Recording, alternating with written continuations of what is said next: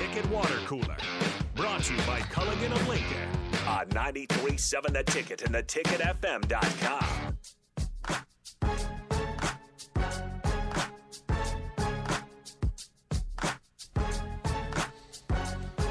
We are back here on the Ticket Water Cooler, and it's uh, nothing but a good news weekend for Nebraska.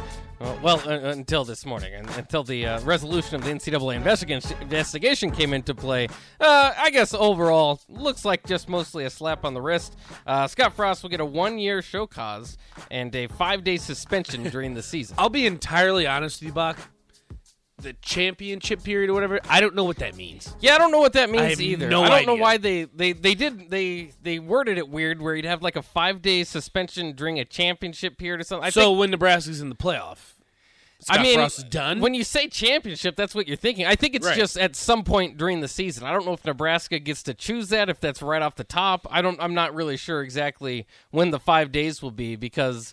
Uh, I'm gonna be honest with you. There's a chance that there's no championship sort of uh, period where I, they can no, hurt I, on I- Nebraska. I, I might agree with that. and just in general for any team that's a weird way to, to put it so i don't think it actually means you know in the big ten championship chase or uh, I, I think it's i guess it's just intended to say that the whole season's a championship period So it could be tomorrow. i, I don't think it's tomorrow i think it's once the season starts is So it would probably be to the first five days of camp, um or maybe like in the middle. See, that's the thing. Again, it's why does the confusing. NCAA do this? Like, Yeah. just tell us when he's suspended. Come on. does nebraska get to choose because then you would just take Does anyone know? Uh, like, come it's, on. Yeah, it's hard to figure out.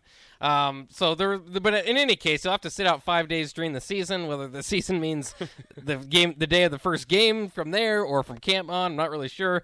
Uh, any case, uh, Nebraska also pay, has to pay a ten thousand dollar fine. I'm sure uh, one happy donor will be help be able to help with that. Um, what else is there? All non-coaching staffers can't be present at practice for five consecutive days during the season. Of course, all this coming from um, what is assumed to be the Johnny Rutledge uh, violation, or basically having uh, a special teams um, a, not not assistant, not a guy that can that's not allowed to um, coach on the field, going out there and doing so, uh, and then Nebraska not reporting it or whatever. So. Um, That's that's coming together. An analyst, I suppose, is what they call it, and it, it's kind of strange because it's all happening at a time um, when the NCAA is crumbling. So it's kind of weird to see them pop up, and, and who knows yeah. exactly what power they have. you will but- pay Nebraska. yeah. so it's a it's it's another one of those things that's probably not a great look. Again, you know, this was something that was kind of on the ticker of, of national stories when the news broke that it would happen. You remember Trev Alberts dressing up all nice, and then Scott Frost just looking like. Like kind of sad. He's like, I got caught. you know, it's just kind of like uh, sad guy in trouble.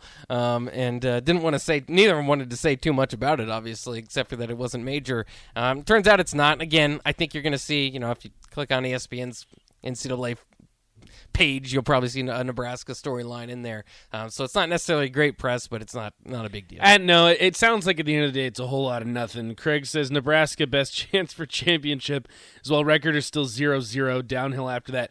Craig, this year it's going to be when they're three and zero, and when they have ten votes, ten receiving votes, and then Bach owes me chicken wings. That's right. Then we can start saying championship. I would. Uh, I'd wait. I mean, I guess they'd have have a Big Ten victory at that point in time. exactly. So they're in the championship. Mm-hmm. And they host Oklahoma. Got Yeah. the blood flowing a little bit. Oh, yeah. a little excited. That do you think it'd get flexed to a night game, Uh, I could see it, but or would it be big noon? Kickoff? that sounds like that a that sounds like a big noon kickoff to me. Who has the rights to that game? Would it be Big Ten since it's in Lincoln? Uh, yeah, I would think so. Um, guess I have to kind of look into that, but yeah, I, that would make sense to me. Um, but I could definitely see it being a big noon kickoff because even if the Big Ten does have rights to it, if you're Nebraska, you want to get the best you know viewership on it, Or Um, maybe game day. maybe game day. Yeah, it depends. Depends on if Nebraska has those other receiving votes or not. Where? Trust me, they will. I'm going to get those chicken wings back. What? For those of you that don't understand, I bet that going into the Oklahoma game, Nebraska won't be ranked. That is not the deal. Uh, Nebraska has to have ten receiving votes to be ranked, and then I get chicken wings. What is it, twelve chicken wings? I don't even Yeah, know. I don't know. Whatever Wings and Rings offers in their wing package, the mediums. So Yeah. I, I feel very confident in my bet. Bach feels very confident. So when it push comes to shove, I will be winning those chicken wings. I'll happily lose a chicken wing bet if Nebraska's 3 0 going into Oklahoma. Even if they are, votes. I'm just not sure they're going to have others receiving votes um, based on now they're past. let me ask you this. Where was the location for game day? Because Virginia Tech, it's interesting. Every time they have game day, they do it in a different location on campus. Uh, there's like four different spots on campus they rotate between. Is it always the same spot in Nebraska?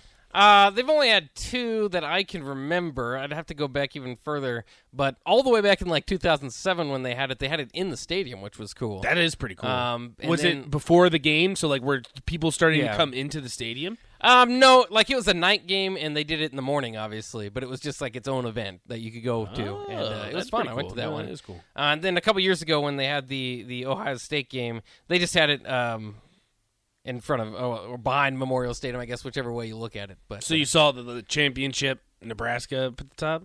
No, it was like where uh, I'm not really great with directions, so it, it's just on on the on the side there. You know where the big woolly mammoth is? Yes, yes, it's on that side over Oh, there. that's yeah, pretty cool. Parking lot. Texas 402 464 5685. Nebraska's had a ton of college game days. I want to know the location that they do it and where would be the best spot to do it.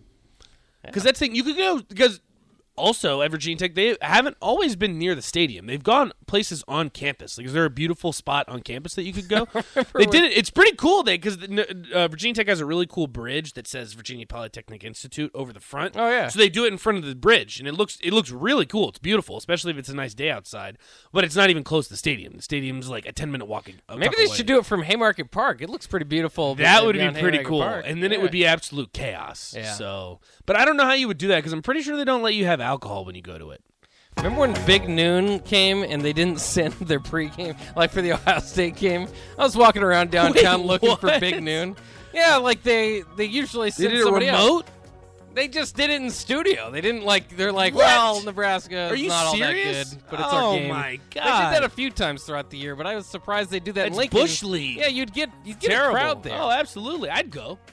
Of course, I think they were just afraid because the, actually the ticket pregame show was probably going to, you know, That is get very too much true. of a crowd. They didn't what, want to look. uh, Who's the crew for that? The ticket pregame would. It was show Bob up. Stoops last year. Might be Urban Meyer again. That is true. That's true. What it looks like. We'll take a quick break here on the Ticket Water Cooler. Uh, be right back with more of our thoughts on the goings on of the Nebraska program. There's plenty of them. Draft, Ochaun, restrictions, all those things coming up next year on 93.7.